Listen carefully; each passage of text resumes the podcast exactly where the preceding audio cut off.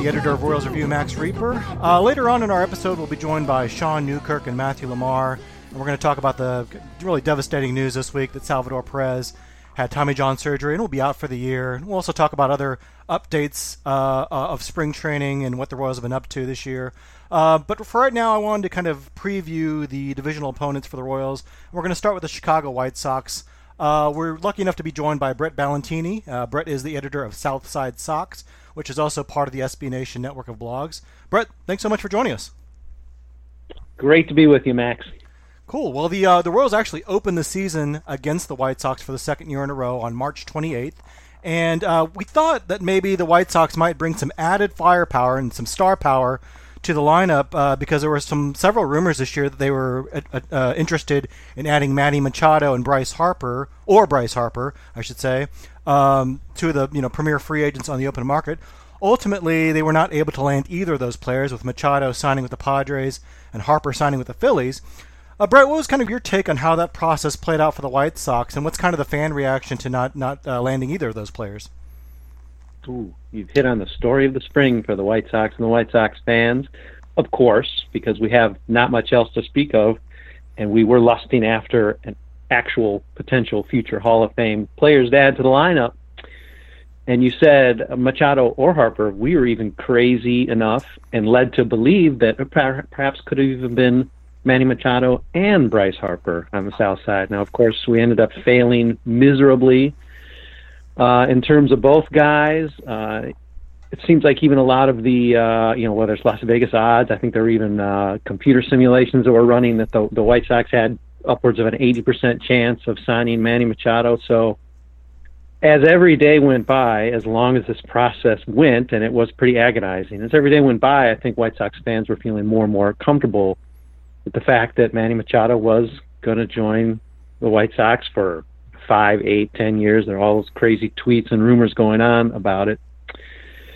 And you know, I think the prevailing uh, uh, feeling among fans is, you know, obviously that the White Sox blew it. That upper management really blew the opportunity, had a chance to nail down the uh, Machado, maybe before even year's end, by just meeting what his demand was, wanting to be a three hundred million dollar player, or maybe a little bit north of that uh, sort of let it sit, maybe even uh, lowballed them a bit, you know. And then there was debate about are you going to bid against yourself if you, you know, you up that bid.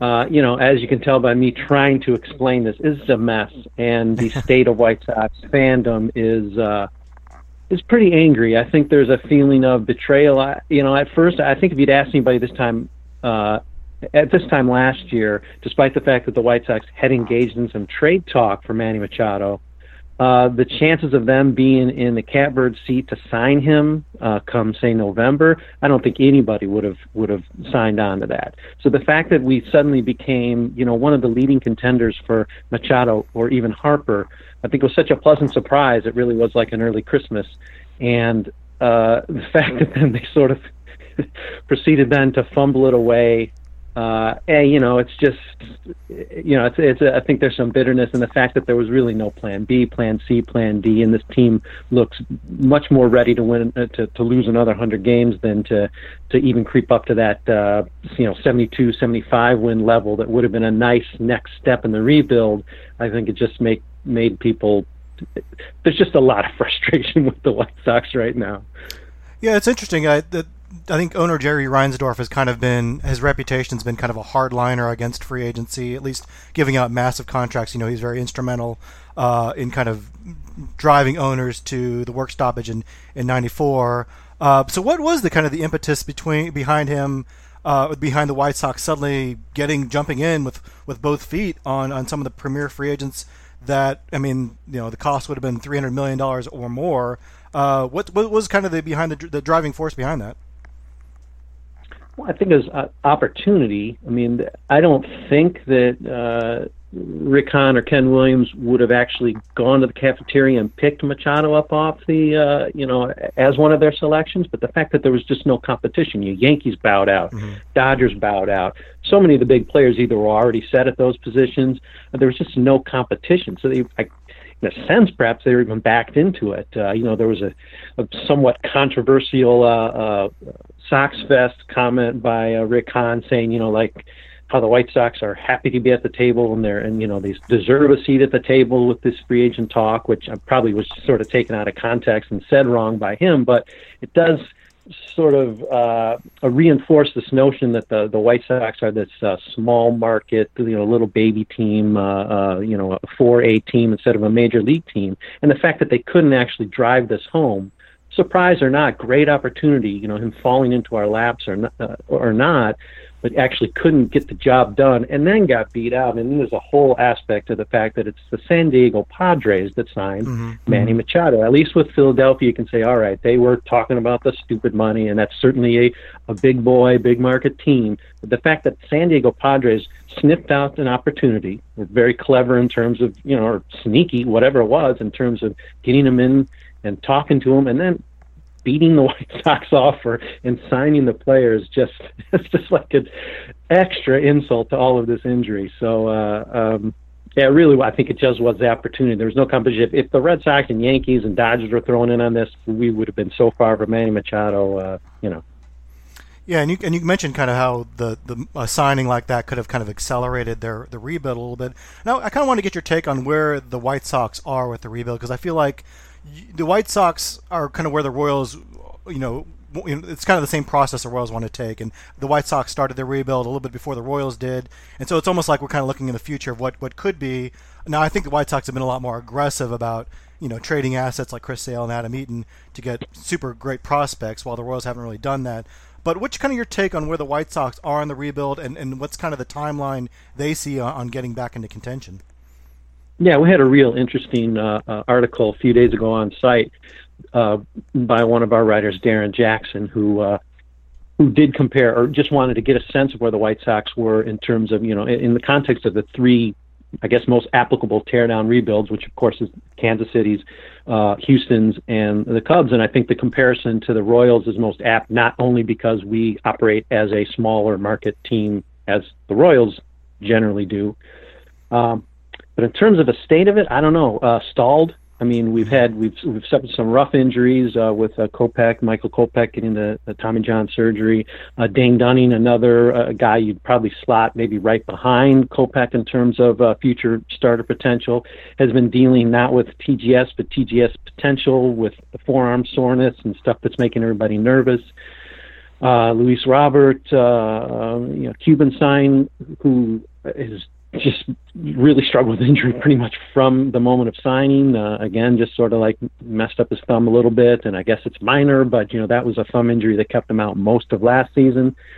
So injuries have been a big theme. Uh, unfortunately, you know, among the guys who have managed to not be injured, you know, the Tim Andersons at shortstop, uh, Yoan Moncada, who's now switched, I guess, from second to third base. Um, some of the young, uh, the, you know, the young arms, uh, Reynaldo Lopez and, and Lucas Giolito, uh, nobody's really taken a big step forward, and obviously that's going to have to be part of this too. You can't just keep waiting, uh, you know, for Santa to come down the chimney and bring all the, you know, the great new prospects up. Yeah, and then there's a controversy, of course, service time. We have our service time issues here uh, on the south side as well, with uh, Eloy Jimenez being kept down purportedly to work on his defense. uh, you know, of course, this is a guy I think I mentioned could be playing out on the field naked and with no glove, and should be in our lineup based on the fact that he's going to just maul the ball. He's sort of our baby Frank Thomas.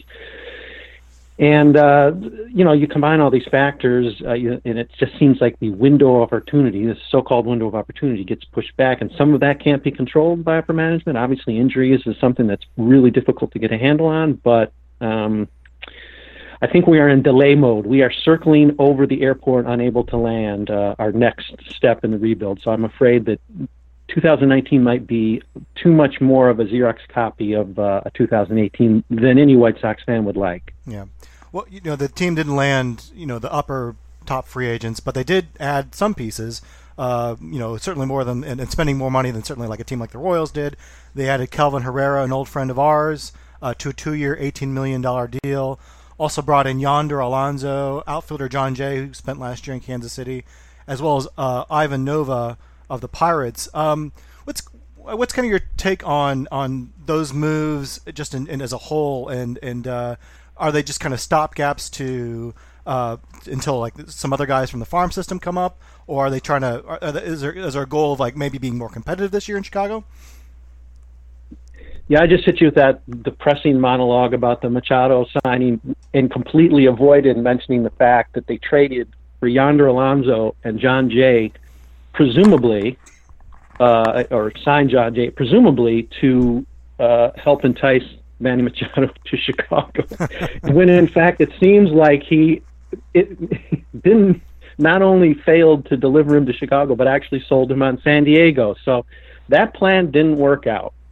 Uh, you know, Alonso is he's just he's duplication on the White Sox, and again, in a what turns out in uh, probably not even in retrospect, but certainly now to be a awful decision to trade for him because it helped get some uh, of the uh, the the salary weight out from under Cleveland, and perhaps allowed them to keep their big three uh, arms in the starting rotation intact for 2019. So, sort of helping them in, in hurting us and helping them not the wisest move. Uh, Jon Jay, you know, is going to get to play for the White Sox because they just don't really have any outfielders. Certainly not any outfielders who can catch the ball aside from uh, Adam Engel in center field. So, uh, you know, the, the moves have been pretty, you know, weak. They traded for uh, Ivan Nova, um, who's, you know, he's a fourth starter. I guess he's going to give some innings. I people are sort of likening him to the playing a James Shields role, eating innings. I don't think he's quite going to be that much uh, uh, batting practice fodder, but you know he also doesn't have some of the um, you know the achievements in his career as James Shield had had. So you know that's a fourth, fifth guy uh, who's probably going to get pushed up to third, fourth in this White Sox rotation, which is fairly awful. Uh, so you know the the the additions at the back end of the bullpen, Herrera and getting uh, Colome from uh, uh, Seattle in trade, uh, you know, that's going to help. I think we actually have some semblance of an adult bullpen this year with uh, three, four reliable back end arms. So that's one area that you could maybe really mark for improvement on the White Sox. But the wisdom of acquiring, you know, two guys who can save games in Herrera and Colome for a team that will be lucky to win 70, 75 games is is curious. Uh, I'm not really sure what that strategy is. Uh, it seems odd. I suppose flippable candidates at the trade deadline is, is I guess what we're going to angle for now that there's no Machado, no Harper, no Eloy Jimenez to start the season. So uh, I guess they have the ability to shift on the fly with whatever strategy brought them in in the first place. Uh, I do think the team in October, November aspired to uh, really make a nice leap and secure at least a, a nice second place standing in the division, in a division that is really wide open. But um, that's not going to happen now. So uh, we'll see what Plan B or C or D is because we're in it right now. and I should also note this is not a notable transaction anywhere else but probably Kansas City. But the White Sox did also let Matt Davidson go, uh, the guy that absolutely destroyed Royals pitching last year. Didn't do anything else, much much of anything else against anyone else, but um, just clobbered. It seemed like he clobbered a home run in, in uh, every single game he faced against the Royals. So I think Royals fans will be happy to see him uh, no longer uh, playing for the White Sox. Uh, let's. Uh, I I just got my opening day tickets. what you know when the White Sox take the field, what's kind of the starting lineup? that you anticipate uh, us seeing out there on, on day one, and what are some maybe roster battles that are that are still up for grabs? Well, uh, Wellington Castillo, uh, presuming he will not be uh, for any sort of PED thing like he was last year, will be the starting catcher. Get most of the reps there. His backup's James McCann, which is a another odd signing made by the White Sox when there are plenty of real catchers out there. They chose to give a major league guaranteed contract to James McCann, so he'll be backing up Castillo. Uh, Jose Abreu is first baseman DH. Uh, Yonder Alonso and, and Abreu will sort of flip between uh, first and, and, and DH this year. Uh, second base had been Yoan Moncada, but now uh, they've they've flipped positions with uh, Yolmer uh, Sanchez, who was the third baseman last year. He'll be playing second base this year. Tim Anderson's at shortstop. Uh, Moncada is over at uh, third base. Of course, the White Sox are pinning a lot of hope on him to cut down his 217 strikeouts from a year ago and and start to fulfill a little bit more of his uh, potential. You know, had a solid enough season last year, but uh, really needs to take a step forward for the team to feel real good or at least brighter about the rebuild. Uh, left field, I believe, is just going to be um, kept warm for Eloy Jimenez when he comes up once his service time clock clicks over, which should be pretty early in the season. But who knows how much defense he does have to work on at uh, AAA Charlotte? We don't know, but probably to begin the season, you might have a Nicky Delmonico out there in left field. Uh, center field would seem to be uh, Adam Engel, who absolutely cannot hit, but fields the heck out of the ball. So that's one out of two. Uh, right field, uh, Daniel Palka is batting a little hamstring injury this spring, but uh, he was a really nice surprise, both uh, performance-wise in terms of his power numbers and clutch numbers, and his personality. He actually made a miserable season, um, you know, a little bit more pleasant with some really surprising performance in right field. I think that probably takes. Uh, I mean, I've scraped enough debatable minor leaguers into that lineup to have that be a true read on what the opening day will be for the White Sox. And yes, no Matt Davidson. You guys are lucky. Give you a nice chance probably to sweep that opening series because there will be no Matt Davidson harassing you with a three homer game on opening day. We should probably, uh, as Royals fans, familiarize ourselves with Jimenez a little bit. Eloy Jimenez, one of the top prospects in all of baseball. You say he's probably not going to be up until you know they can game his service time a little bit. But tell us a little bit about him, his game, like who, what he uh, kind of profiles like as a hitter and as a, as an athlete. Um, what kind of what kind of what should we expect with Eloy Jimenez once he gets to the big league level? Well, of the uh, several, I think at least three trades Rick Hahn's made of trading uh, viable all stars for prospects to jumpstart the rebuild, which is one way the White Sox rebuild is significantly different from uh, those other three teams I mentioned earlier, including the Royals. Uh, Eloy came over along with Dylan Cease, another true, true blue chip prospect who's a guy who we're probably going to see in the starting rotation by the end of the season. Uh, came over in a trade for Jose Quintana with the Chicago Cubs. So this is a this is appearing to be an actual big win for Rick Hahn in that he's getting two true futures superstar players uh, for a pitcher who's somewhat been on the wane since leaving the South Side. Uh, Eloy's got the big, big bat. Um, he's definitely a corner outfielder.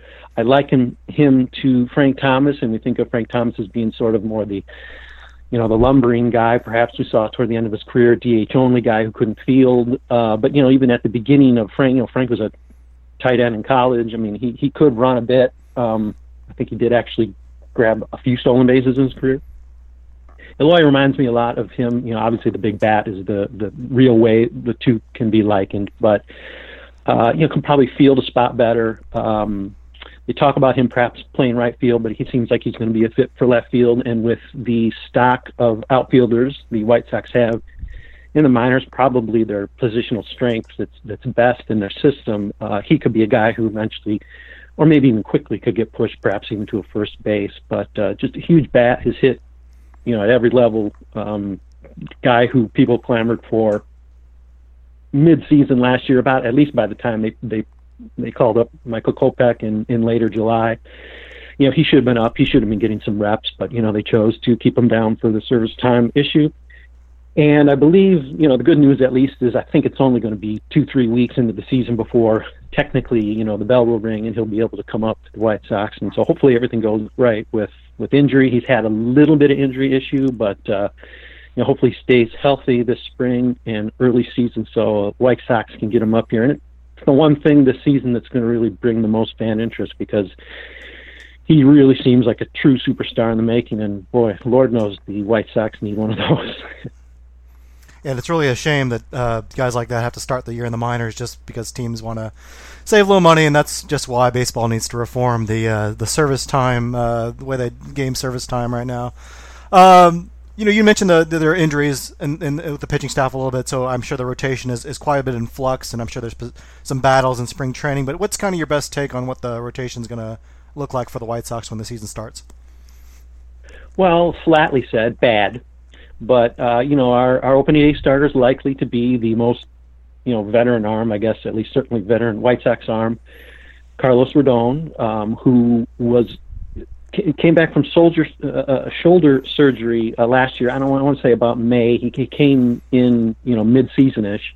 Was really strong uh, in his in his return up until September. It seemed like he ran out of gas and air. So hopefully he's had a chance in the off season just sort of like recover. This is going to be his first, hopefully, um, f- full injury free season. Um, and that could be real good things. He's he's a guy who could surprise. His you know his numbers overall last year weren't all that great. He hasn't done a, a ton in his career to to merit certainly ace status, but he's our best shot. Uh, Reynaldo Lopez is is likely your number two.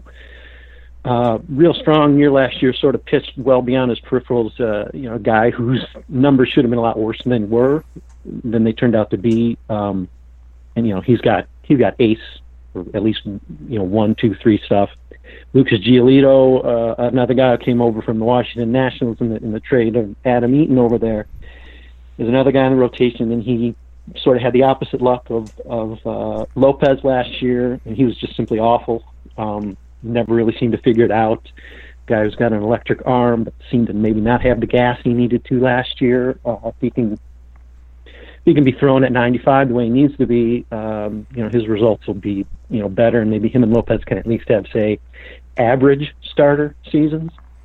And then you've got no Nova, you know, more of a known quantity. Um, you know, he'll he'll, you know, workman-like performance, I suppose. And the fifth uh, fifth spot is up for grabs, like it is on most teams. You know, the White Sox uh, made an early trade in the off season for Manny Banuelos, uh, long time top prospect, uh, dating back to the Yankees. Um, and you know, I think they want him to be their fifth starter. He's gotten shelled, I think, in one spring start so far. Or not really shelled. I think he gave up no hits, but I don't know, four runs or something. He managed to walk and hit people left and right. So uh, that's in flux. Uh, Dylan Covey was a guy who who actually was pretty remarkable in spots. I believe he faced down Chris Sale in Fenway last year and beat him. Uh, so he's a guy who's got potential to at least be a spot starter at, at in the fifth spot. But now I'm really starting to get into names that, that have to be putting the audience to sleep. So let's just wrap up the rotation by it's not going to be that good. Well, and that sounds like a similar situation the Royals are in, and, and, and the Tigers too, for that matter. And so you know the the projected the projected standings from from Fangraphs and Baseball Prospectus have kind of those three teams bunched together. They have the White Sox. Uh, PECOTA has the White Sox at 70 wins. So does Fangraphs, just a touch better than the Royals and the Tigers. What's kind of your prediction on, on how the White Sox will finish, and what, what, what would kind of be constitute a successful season for the White Sox, uh, you know, to the fan base and to yourself?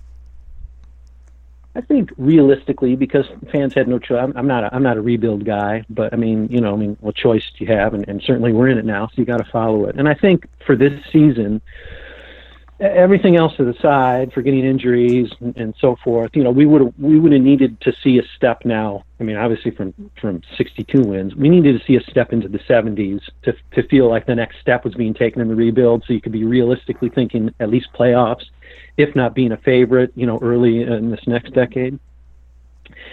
The injuries and some of the failures with, uh, you know, transactions, not even the Machados, but not even being able to, to shift and, and maneuver and perhaps get a Yasmani Grandal, uh, you know, to, to catch this young staff or, you know, even, that, you know, there's a second tier out there that the White Sox seem to completely skip. Uh, you know, I still think the expectations need to be getting into that 70 win area. I don't know that they're going to have success doing that. I, I you know, it's, maybe it's a Murphy's Law thing. Maybe I'm just getting real sad sack based on the free agency failures and so forth, and the fact that the mood around the team and toward the team is so dark right now. Uh, I think it's going to be hard for them to even get to that uh, uh, 70. You know, of course, things can turn really well. You know, uh, Tim Anderson seems to be a guy who's got all-star potential. Moncada is a guy who could certainly have all-star potential uh, Eloy Jimenez could come up and energize the team. Uh, I mean, if, if things all um, fall correctly, and it certainly helps to have Detroit and Kansas City in the same division. Obviously, Kansas City taking such a big injury hit uh, just a, a day or two ago. That's going to help. Uh, you know, the division's incredibly lousy, uh, but that's not going to account, you know, solely for getting deep into 70 wins. So, I mean, I think realistically, I think fans, if, if we could even get to 75 wins, that that would be pretty remarkable. Um, the fact that it's debatable whether we even get to that, you know, those uh, uh, metric uh, predictions of 70 wins. that's really up in the air too. I mean, I think right now most fans would be thinking, you know, maybe we add five, seven wins till last year, and maybe creep close to 70 and not quite get there. So, uh, you know, again, not exactly energizing the fan base. You know, with a sober realizations, there have been some injuries, and, and, and, some things have fallen through in terms of transactions and jump starting. Uh, um, you know the rebuild and, and a push to the playoffs. But this idea that somehow this season could have been this weird outlier where we, you know, become the I don't know the, the Cubs of 2015 or or maybe the, the Royals. Well, I don't know if it was 2014 or you know, uh, sort of catch a wave and, and push toward 500 in this division. Who knows? Pushing towards 500 could get you in playoff contention. I, I don't think is anything realistic to expect for this year, and that would have certainly been a pipe dream hope going into the year, and I think that's been pretty well dashed. And it's interesting to, to see the Royals, Tigers, and, and uh, White Sox all kind of doing this rebuild process together, and, and, and they've kind of done it in different ways. I feel like the White Sox have taken a much different approach than the Royals. I think the White Sox uh, White Sox have taken an approach that I think a lot of readers on our board wish the Royals would, would do, maybe a little more aggressively shopping some of the veterans. But uh, you know, each team is kind of doing a different way, and it'll be interesting to see how how each kind of develops with the rebuild. I think this will be a pretty pivotal year, I think, for each franchise. So I'll be, uh, you know, it may be kind of a, a, a bad season to watch uh, if you're expecting a lot of wins for those teams, but uh, certainly a lot to keep your eye on uh, uh for the future of the franchise. So, uh, Brett, thanks so much for joining us and, and telling us about the White Sox. And, and you want to tell us a little bit about your site and how we can follow you? Well, we're SouthsideSox.com. Uh, we have a very active and feisty uh, Twitter account, which is the same, just with the at sign in front. Uh, I like to man that and uh, stir up a little trouble here and there every once in a while because what the heck, there's not any winning baseball to watch, so let's just uh, be feisty and crack jokes. Uh, but yeah, we've got a, a really a talented staff of writers, like most of the SB Nation sites do, and uh, you know we do a lot of stuff with the minors. Obviously, you know a, a lot of focus on the minor leagues, so we're really trying to devote a lot of attention to that. So if you are a fan of young players on other teams that aren't the Royals, you would love Southside Sox. so those three or four people out there who are interested in that, come on by and check out our, our minor league reports during the season. But uh, we put a lot of content out there. We have a lot of fun at Southside Sox. So if uh, you're ever in the mood to uh, to shop the visiting team uh, for uh, for a series or so, uh, you'll have some fun on Southside Sox. Yeah, I think we definitely like to have that feisty attitude too, especially when the team's losing so many games and making questionable decisions. So I definitely can relate to that. But uh, Brett, thanks again so much for, for joining us today. Thanks, Max. All right.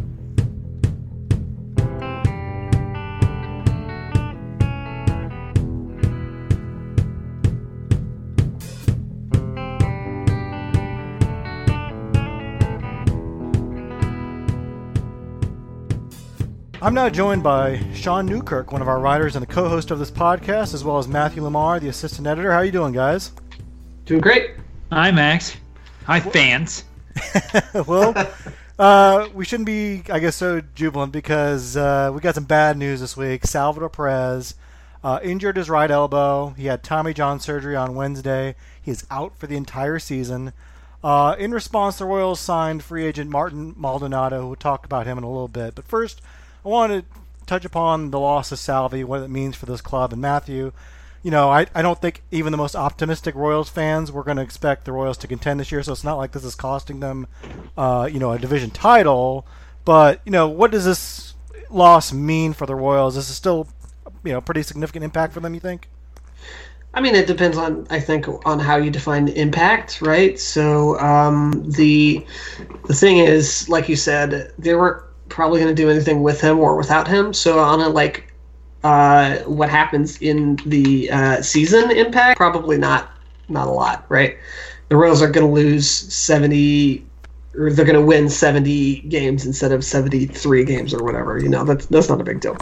Um, what it is kind of a big deal is. Um, you know, for young teams, like the the leadership that Salvador Perez has and the experience that he has is important.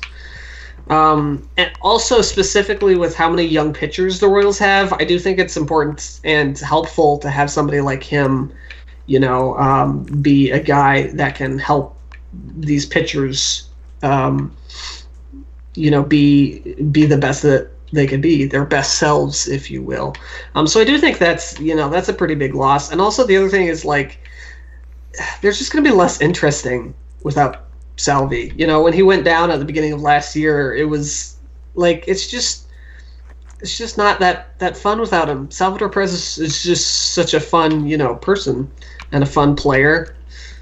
You know, um, so it's really mixed. I would say. Um, you know, I'm not sure if if it matters in the short term, but it might matter in the long in the long run. You know, but also it's hard to quantify that sort of stuff, right? Like how much better would Jake Junis be if he had another season of Perez? Like you don't really know.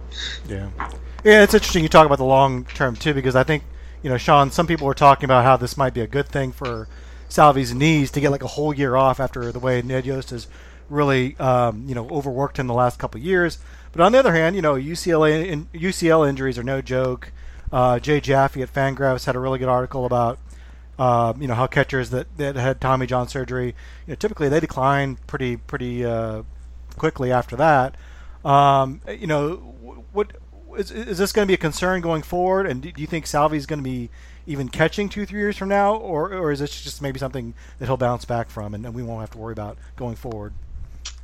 Yeah, I don't know. I mean, like yeah, it saves him the knee, but then there's, uh, I mean, it also in theory weakens his arm. So it's like, okay, well, what would you rather have? I mean, you know, he it, it's probably a net even either way because it's not like he's just sitting.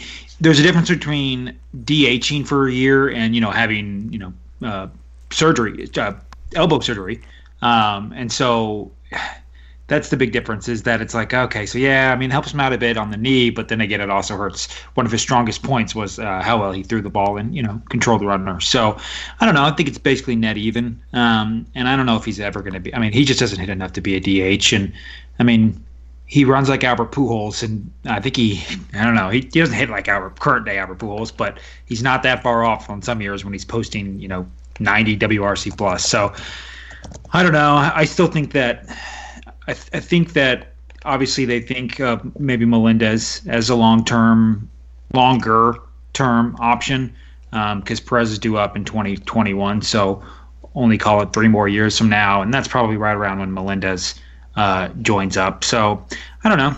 I, I, still think I don't know if this changes anything really um, because I don't even see Melendez making the majors until 2021 to begin with, if he ever does.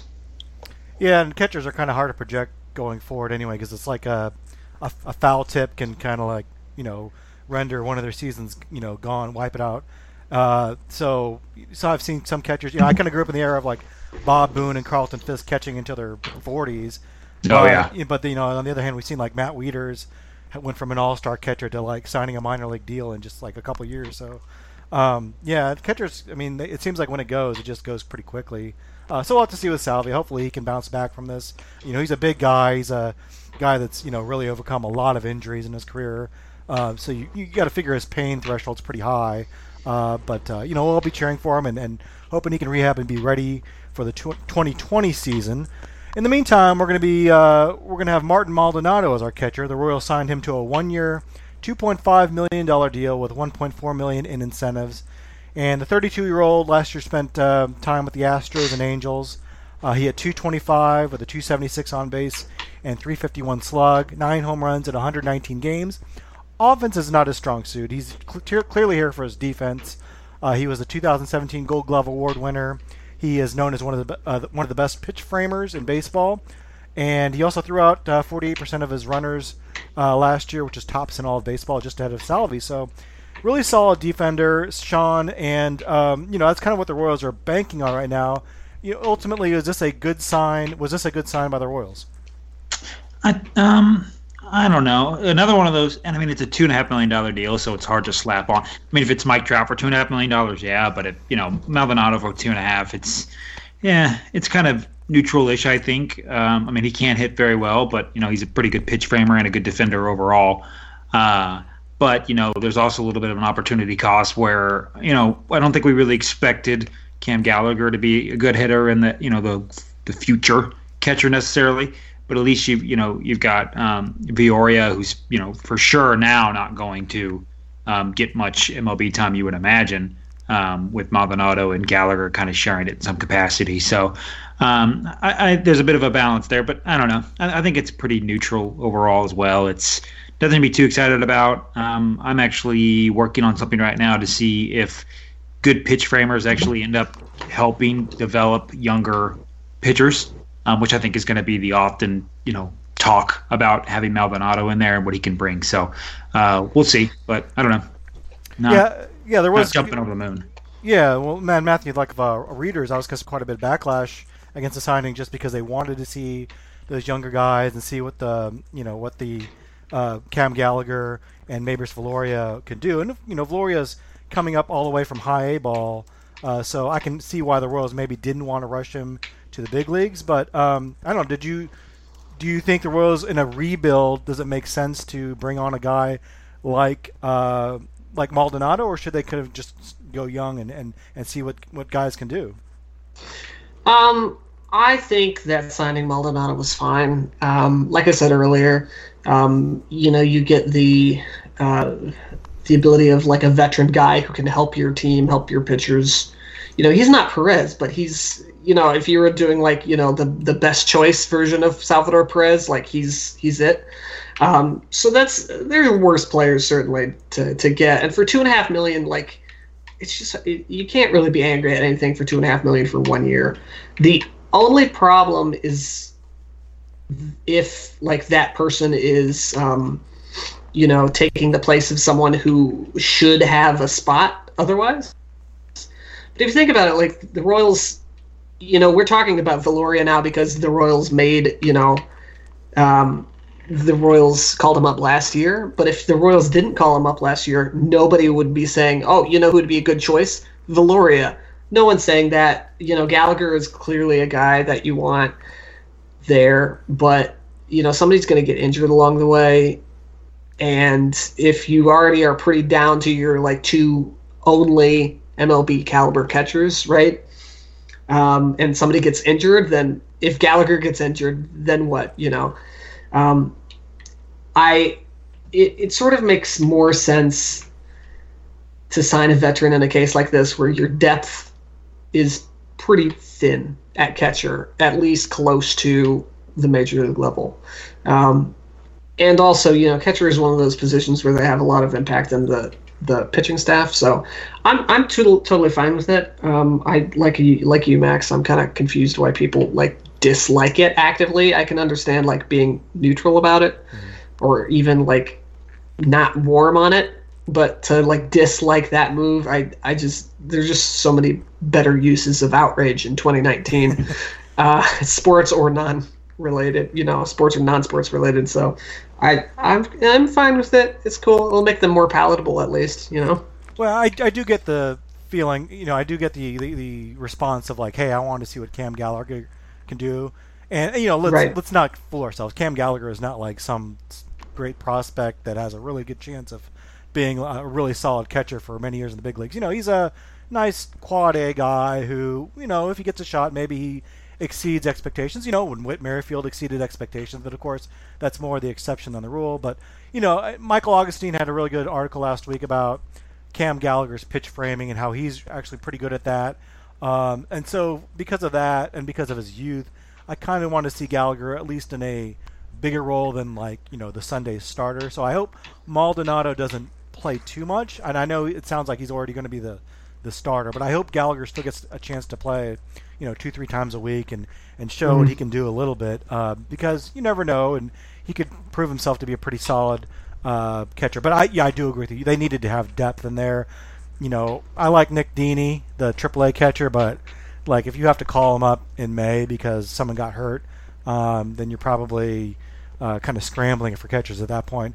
Um, and I also get you know the point of some people wanted to wait later into spring when when guys start getting cut and maybe you can snag someone for, for, for pretty much nothing. But I mean, when Maldonado's already out there for two and a half million dollars, you're basically getting him for nothing right there. So might as well mm-hmm. get the 2017 Gold Glove Award winner. So um, yeah, I, I, think the move is a no-brainer. But uh, but yeah, I, I, do hope Gallagher gets some playing time.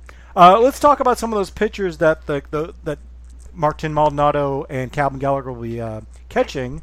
Uh, the rotation you know, wasn't exactly a strength going into the season, and now, um, you know, it's it's it's looks even less it, less so. Uh, when we talked to people about what they wanted to see out of spring training, I think people said we want the Royals to stay healthy, and they really haven't so far uh, through couple, uh, just two weeks of spring training. We've already seen Salvy go down. Uh, Trevor Oaks last week had hip surgery, and he'll miss most of the year. He was mm. a candidate for the rotation. And now there's word that Danny Duffy is kind of questionable for the start of the season uh, with shoulder stiffness. He was your opening day starter the last two years. It sounds like he won't start on opening day. So Matthew, how do you kind of see this rotation playing out? They, you know, they probably won't need five starters the first week, but by the second week, I, I imagine they probably will. Um, who do you see making this rotation when the can- when the team breaks north? I mean, it's uh, it's beyond like Duffy, Keller, and uh, Junis. You know, the the guys that they have are just like less less than. Uh, how do I put this nicely? Uh, they're bad. They're just, they're just bad. Um, you know, I think Jorge Lopez is going to be the fourth guy. Um, you know, he's uh, they they almost have a perfect game last year, Jorge Lopez. You know, and yeah, he get he got lucky, but that's that's some talent there to at least you know pitch that long into the game, you know, and have good enough stuff that people aren't you know killing the ball. Um, you know, at least once it gets to the sixth inning or so. So you know, he's shown some flashes. He's probably not great, um, but like I honestly, if it were up to me, and it's not. clearly. But if it were up to me, I would have it be, you know, Junis, um, Keller, Duffy, Lopez, and then Kyle Zimmer. Because if he's healthy, you know, why not?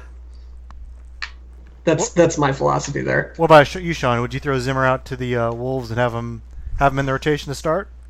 No, I mean I know there's a whole bullets in the arm theory, but um, no, I mean there's there's just no way. I mean it, it would just be like he needs a lot of rest and he needs you know day he needs small amounts of time on the mound and time between time on the mound. So, I mean, unless the theory is to use him as an opener, um, that's something else. And an opener every five days, that would be it. Um, but at this point, you can't trust him to go more than I don't know, call it two innings, and you know, no more than maybe twice or so a week. So he's a reliever at least at this point until he gets built out, or he shows some capability of being able to stay on the mound. Because I mean, you'd hate to run him out there as a starter and then he gets hurt, you know, irrevocably. Um, you know, even though every time he's been hurt, it seems like it's been that. But uh, yeah, I don't think I don't think he could make him as a starter yet. And there's another guy uh, doesn't really fit into the youth movement that we should talk about making the rotation because I'm getting a lot of, buzz, of, of, I'm getting a funny feeling about Homer Bailey making this team now. Uh, then there's a, there was a thing in the, uh, an article in the Star from Lynn Worthy where Ned Yost is basically saying, you know what, we don't really care what he does in spring training. He's a veteran. So we trust that he'll be ready when, when the bell strikes. Uh, this is Ned Yost quote. Uh, you know, we see a lot of guys coming to spring training, veteran guys, and I mean, they just really struggle during the spring to the point where it's like, oh man, why are we not releasing this guy? Why is this guy still here? Right. Then bing, the magical bell rings. I've never heard it ring, but they say the bell rings. Then boom, they're back to who they are. So, is Homer Bailey going to be back to who he is, Matthew? And will he be on this opening day roster? Um, I don't know. Homer Bailey's kind of like the poster child of bad contract, right? Like, yeah, the Reds are still paying millions and millions of dollars for him, and he was never any, you know, good enough to justify that contract. He had like, it was it was just not not great, not great for anybody. Um, I I wouldn't be surprised if he made the rotation um, and if not him, then uh, Ian Kennedy, right? The the guy that everybody forgets about because he's just so milk toast. I guess is that how you pronounce it? I've actually never said it. Milk milk toast. Milk toast, as in milk, milk toast that you put on your toast. Gotcha. Anyway, he's just he's just not not particularly interesting or good, but he's a veteran. He's been around for a while. You know, I'm getting flashbacks to Sidney Ponson or Brett Tomko. You know, one of those guys. Like, yeah, this, this is the kind of guy they bring in and like uh, have yeah. him start the year in the rotation. And then like five starts in, they're like, "Oh, this is this is a terrible idea. Why did we do that, this?" That bell didn't ring. Something's wrong yeah, with the bell. bell didn't ring. That's right. Yeah. So, you know, I, I guess I think Bailey has a decent shot of making this Ross rotation, especially with the injury to Duffy. I think they're going to want someone in there like that. Um, and I, like I said before, I think it's going to be Junis or Keller on opening day, uh, with the other one coming uh, in second, you know, the, on day two. Probably Ian Kennedy uh, uh, third in the rotation. Uh, and then I wouldn't be surprised if it was Bailey fourth with Fillmyer up, you know, the second week to be the fifth starter. I, I think Jorge Lopez is probably the best option, but I wouldn't be surprised if he starts out in the bullpen. Uh, he's out of options, so I think he has to make the team. But um, there's been a lot of people that like him as a reliever, so um, you know, it wouldn't, it wouldn't surprise me to see him in that role, and which I think would be a little bit of a shame. I kind of want to see, you know, I, I want to I want a guy to prove he's not a starter before I send him off to the bullpen, and um, but we'll see with Lopez. You know, he did, like you said, he threw that near perfect game last year. So uh, hopefully he showed enough to the Royals that they'll, they'll at least give him a chance this year. Uh, one guy who will definitely get a chance and c- could really carry this team this year is Adalberto Mondesi. And, you know, spring training stats don't mean much, of course, but he is off to a really good start in Arizona. Of course, what really excites us is his numbers last year. So ex- expectations are pretty high. Uh, Jeffrey Flanagan was on the radio last week, and he projected – uh, he kind of predicted Mondesi to hit 27 homers and steal 58 bags, which is a pretty rare feat to do. Uh, ZiPS projects him to hit 18 home runs and steal 39 bags, but that's only in 118 games. If you project that out to close to 150 games, that's more like 23 homers and 50 steals. So the 20 home run, 50 steal club is a pretty pretty small one. Uh, Sean, what what would be a reasonable expectation uh, out of Mondesi this year? it seems like we're kind of building ourselves up a little bit. I mean, the whole Royals community as a whole mm-hmm. is maybe getting a little too overboard or too kind of putting the cart in front of the horse uh, a little early because I've already some people saying like he's going to finish top five in MVP voting, um, which I mean I guess is possible for anybody, but like it's really really hard to finish even top ten in MVP voting, let alone top five. Um, but I had so here's my I, guess prediction, not projection. Prediction for Mondesi was the slash line of 255, 295, 455. Uh, so call, give him a 200 ISO, um, sub 300 or so OBP. Uh, that puts you at around like a 95 WRC plus. And I gave him three ish wins. If he makes 600 plate appearances, I know most people will point and say, "Oh, he's worth that," and whatever was 390 or whatever he got uh, last year. But I mean, you could see that he was running a huge, huge BABIP, and uh, strikeouts did not really fix themselves that much. So I've got my expectations tempered. I mean, he still could be a three-win player, and I think that's basically three-ish wins is pretty close to what the projection system have on him to begin with. Um, so I think for the time being, given that we really have no idea, and he's got a huge, you know, air bars around what he could be. I think kind of sticking with right around what the projections might say seems seems reasonable to me. And you know, I think everyone kind of expects his on base to be around 300, if not lower. And I remember Matthew, you wrote an article last year about how you know with Salvy, his low on base percentage is always going to kind of limit how valuable he is. Uh, but do you feel that way with Mondesi? Because he does bring, I think, a little bit more to the table with his speed and defense uh, at a premium position. Uh, and then what do you what are you kind of expecting out of Mondesi this year? Yeah, you know that's that's an interesting point regarding you know uh, his his on base percentage. Um, I I do think that you know if you have an on base percentage as low as as, as Salvador Perez's, you know 300 or so, it's really hard to be a good player. But one of the ways you can be a good player, despite that low on base percentage, is to um, hit for power and to be a great base runner.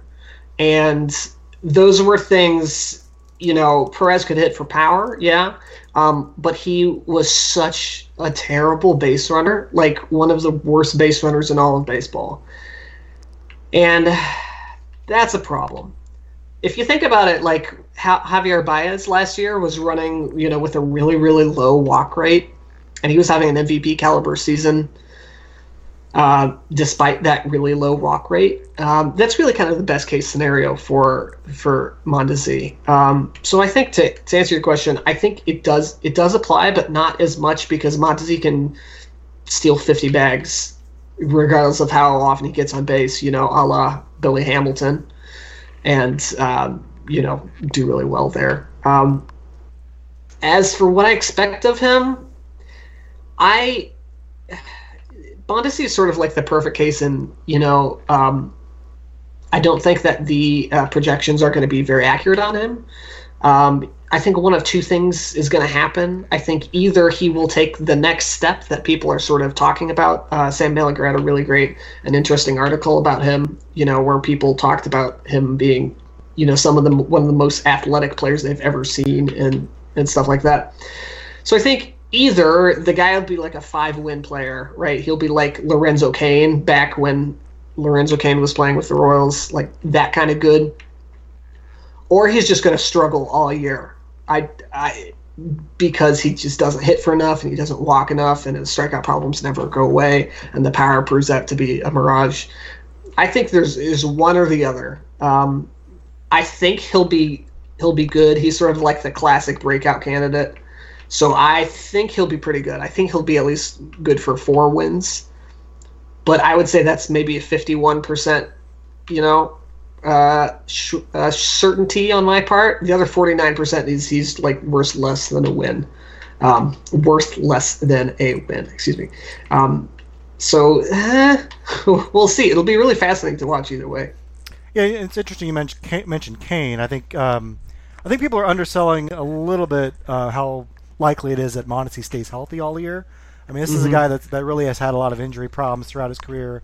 Um, he's never played like over 120 games in a season, uh, and I think when you're that when you're that fast and that athletic, um, I think sometimes uh, that may lead to more injuries. And I, you know, I remember Cain. You remember he got hurt all the time early in his career, and he kind of had to learn how to, you know, know when to exert himself and know when to kind of take it easy so he could stay on the field. And I think Mondesi may have some of those issues. I mean, he's also a, a very kind of he's very athletic, but he's also got his build is very kind of thin and wiry, which you know I think there's a thinking that he may break down over 150 games or so.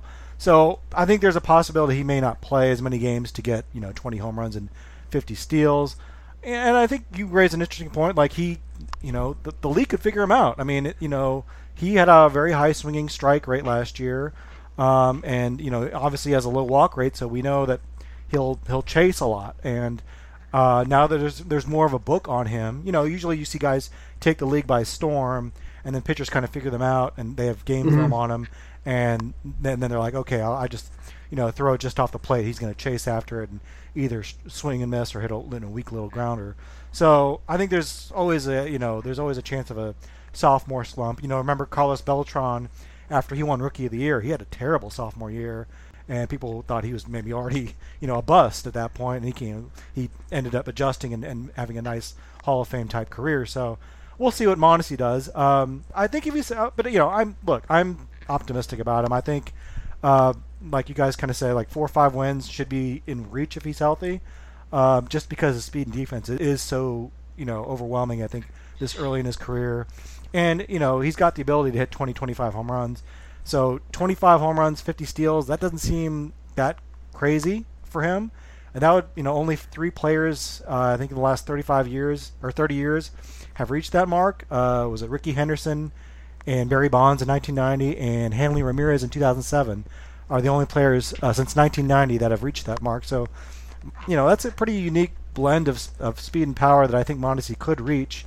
Uh, but you know, I, I, think we also have to maybe pump the brakes a little bit and just be wary that you know the, the league could kind of figure him out, and uh, and there's going to be there's going to be a lot of adjustments throughout his career. Uh, but he does have the athletic athleticism and talent we haven't seen in quite a while. So, um, Jack, you know, real quick to add to your point there, uh, you know, you think about a couple of the other uh, players who had aggressive, you know, batting approaches like Mondesi does. Um, Salvador Perez started off really, really hot and he's never been as, as good as he was in 2011 and 2012. The league kind of figured him out. I mean, if you think back to Game Seven of the 14 World Series, Madison Bumgarner didn't throw him a strike, right. and he just kept swinging. Uh, the other person is, you know, obviously a different game a little bit, but Yasiel Puig, right? He came out of the gate, he was so good, so electric, and he's been good since then, but he's never been like, you know, Yasiel Puig in all caps good. Um, you know, so just you can think of a couple players right off the top where they uh, have aggressive, uh, you know, batting kind of um, maybe some strikeout issues or some some lack of walks, um, and the league kind of figured them out. So, yeah, we'll, we'll see. Um, hopefully, he's more you know 2011 Perez than 2017 Perez, but you know, we'll we'll see. That's that's the fun part.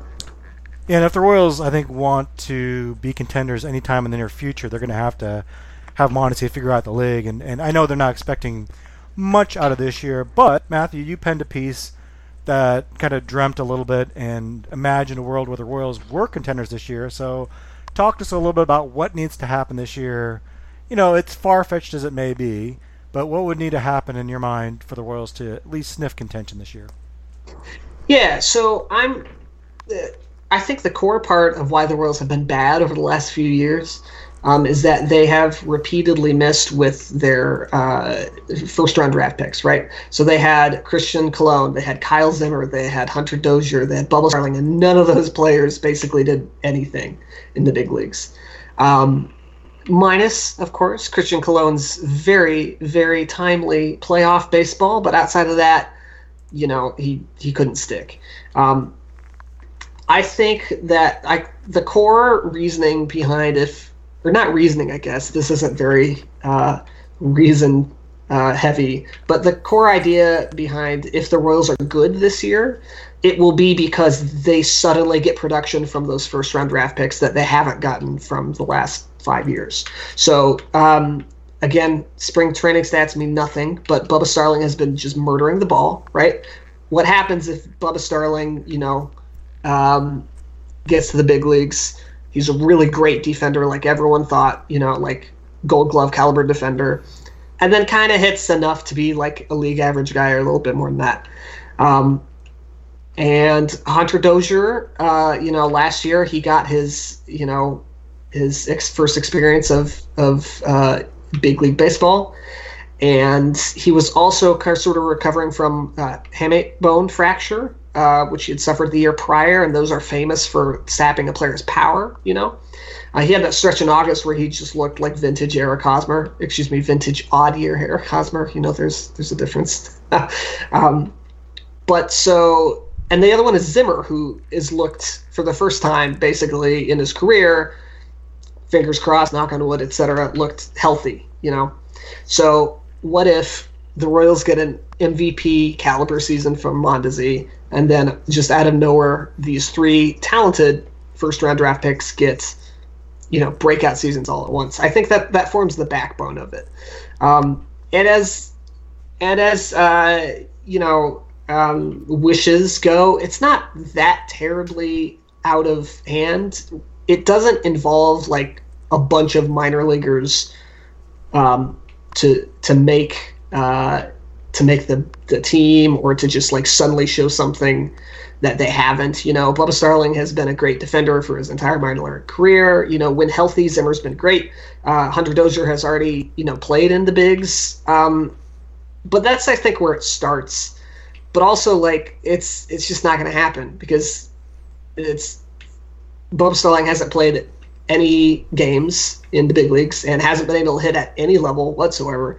Zimmer's been so hurt or so often hurt that he's a meme, you know. And Hunter Dozier, you know, you can wish about the the hamate bone fracture, but uh, it's not like he was hitting with particularly great uh, field, um, or excuse me, uh, he you know he wasn't walking a lot or striking out a lot, uh, striking out at a rate that you would want, and that's sort of independent of his of his bone and his power. So it's not great. And then also the pitching, which is, you know, you kind of have to think, oh, maybe Richard Lovelady and, and Josh Staumont sort of become really great relievers. Um, and you have to hope that Duffy and Junis and Keller um, are, you know, acceptable starters. And all of that put together is is just it's it's not likely at all. But you know, it's you can see it. Like if the Royals are successful, it will be because their first round draft picks were good for the first time, and uh, they got just a couple of good bounces their way. So you started off, you know, kind of like the Joe Posnanski there, and then I think I feel like the spirit of Sean crept into you, and and uh, and realism kind of brought your your, your dream crash Yeah. to a halt. Yep. Uh, I'm the pl- I mean, I'm like the plague. I've been called that by many many people. Sean, is, is there any way, is there a scenario you can imagine in which the Royals are semi contenders this year? Um. Yeah. In a draft, unless like Jesus or the baseball equivalent of Jesus joins the Royals. No, I don't think so. Um, I mean, there's a world, yeah, where Mondesi's worth six wins and Keller's worth four or five, and then um, they hit on some close luck in one run games. And I mean, you know, I think I've heard this from the Reds, some Reds fans who are like, "Oh yeah, if six or seven things go our way this year, we're going to be a little over 500 team." You know, they they're optimistic in the case that it takes you know almost a half dozen or more things going right. So no, I mean there really isn't. I mean, not that there's not that there's no talent on the team, but I mean, like you're banking on a lot. And I mean, think about like the 2016 or the 2017 Royals, who had you know Cain and Moustakas and Gordon and Hosmer and Perez. I mean, they had a whole slew of guys, and they could barely. What did they go 80 and 82 that year? Um, so, I mean, y- you, you need everything to break your way. You need a bunch of guys to take a step forward, and you need close luck in one run games. I mean, you need good luck in close one run games, and you need probably nobody to get injured. and then Well, it's already uh, too late on that. I know it, it just takes so so much um, to turn a really bad team into even an okay team, um, and then you need like the Indians or the Twins or the White Sox to not be good uh, because you've got to play them twenty whatever times a year. So now it's really not possible in any. Even in like the 90th percentile, I don't even think you're going to win, you know, 82 games. You know, I was gonna say that when you bring up the Reds, you know, the big difference between the Royals and the Reds is the Reds play in a division where all those teams are at least pretty pretty decent to good. Yeah. Uh, whereas the Royals play in a division where it's possible that only the Indians are good, and the Indians, you know, if they stumble somehow, perhaps that creates an opening. But uh, yeah, I just don't see it either. It would it would require it would require um, yeah a lot to happen right, you know, to go right for the Royals. Which you know you know most years when you make the playoffs, a lot of things have to go right, but it would have to be pretty extraordinary at this point. And and but I do agree with Matthew. Yeah, if they get some production from their former first round picks that have been disappointment so far, I mean that could go a long way. I mean getting Kyle Zimmer to reach his potential and stay healthy would uh, potentially give them you know a three to four wins above replacement player pitcher, which they don't have on their staff right now. Uh, and if Brad Keller can kind of um, you know, develop into a solid mid-rotation starter. If Jake Junis does the same, then you're you're talking about maybe a pretty decent pitching staff, but but still far from like what the the big boys are are putting up there. So it would be a nice step, I think. Uh, and I don't think you know even the most optimistic Royals fans really are are, are going to be bummed if the team doesn't make an, you know make a pennant run. Uh, I think we're really just looking for progress from this team. But uh, hey, it's it's spring training. We can all dream. Everyone's in first place right now, so don't let us dash your hopes of a Royals pennant. Now, I, I what I will say is just without like mentioning specifics that sound rid- ridiculous, you know, as you keep going down the list of things that has to happen. The Royals last year, um, after basically the All Star game, and they purged all their veterans and like names that we'll forget uh, un- until we bring them back up in trivia sessions ten years from now. Um, the team that was in the second half of the season with O'Hearn and Mondesi and you know everyone was radically different than the team that kicked that year off. And after the All Star break, they won at basically a 75 game pace. So if you take that team, you know which which did require, uh, you know, uh, O'Hearn was great and Mondesi was really great and all sorts of things. Um, but still, like they played at a 75 win pace. So if you can get another five out of somewhere else, you know that team is going to look a lot better um, than it did last year, and that's without even the much improvement or you know any free agents of note um, or any of the Royals' sort of next big wave of prospects showing up. So I think you know I think it's closer than you think, but also there's a very big difference between getting an 80 win team and a uh, 85, 88 win team. You know, that's the real hard part is getting a team that's legitimately good as opposed to one that can, you know, maybe squeak out a 500 season. Right. The second half last year, the Royals had an 88 WRC plus for that team, so they were still a good 12 percent below league average hitters. I, I'm not saying anything against that, Matthew. I was just was thinking like, man, even it took an 88 WRC plus and they still cranked out that. So I don't know. It's uh, there's there's going to be some pain. That's all I can say. And the needed RBs. Well, I will say that too. That's not um, totally crazy for a bad team to get really good all of a sudden. Like Yeah. the Chicago Cubs went from 73 wins in 2014 to 97 wins the next year. The Houston Astros went from uh, 111 losses in 2013 to just 92 the next year to 70 to 86 wins in 2015. Of course, those teams, I think everyone kind of was, you know, like, oh yeah, they're about to get really good. Same with the Rays. I think when they went from 66 wins to like 96 wins uh, when they won their first pennant. Um, but everyone kind the of Twins. Did he mention the Twins? no, Yeah. oh yeah, when the Twins a couple years ago. Yeah, the Twins. Just Yeah. a couple years ago, they went for like 59 wins, and then they won like 80, 85, and then magically made the wild card because the AL teams were were crap that year. Yeah. Yeah, Well- but, and a lot of those teams were collecting big time prospects. I think the one maybe that that strikes out as not a team that had a ton of like a ton of really good prospects was the 1989 Orioles, were from my youth. Uh, but that 88 team lost 107 games, and then the without many changes, the 89 team just like suddenly got a lot better, and they were in contention until the last weekend of the year. They ended up winning 87 games. So I guess if you really want to hope, uh, and you're a Royals fan, you know maybe cling to hope uh, with the 1989 Orioles. So, uh, just just throwing it out there. No, and I think and I think another thing to mention, and God, and I don't mean to break this point, but also a reminder that that second half team last year got to play the White Sox, the Orioles, the Tigers, and the Twins. Uh, I mean, they played in like a span of call it ten games. They played Detroit, Baltimore, Minnesota, and the White Sox basically, and then Detroit again. So and then Cincinnati. They also played two against Cincinnati. So it was a soft schedule for sure. I think in the second half. Well, the good thing is they get to start the season out against the White Sox again, so maybe they can carry That's that true. over. Um, speaking of the White Sox, I did want to thank uh, Brett Ballantini again for being on the uh, show earlier to give us a preview of the White Sox, and and Matthew and Sean, thank you for being on the show. Is there anything you want to plug while we're here uh, that you're working on? Oh, uh, let's see. Sean, do you have anything? Hey Max, you'll be at opening day, right? I will be at opening day. Yes. That's just what I was wondering. No, I don't have anything, but I, uh, I don't know if I'm going to be. The, I don't know if we'll podcast before opening day, which maybe we will. But anyways. Yeah, we'll do something Okay. around that time. Maybe even we'll do a live. Maybe we'll do a live podcast. I don't know. We haven't really decided what we're going to do, but we'll we'll do. Uh, we're, we're definitely going to do start doing the podcast on a more regular basis. Uh, Okay, cool. should probably- probably expect one every week, um, and we may even start adding some podcasts. I know there's been some interest from a couple of people that want to add podcasts uh, to the Royals Review Radio Network. So look for that this upcoming season.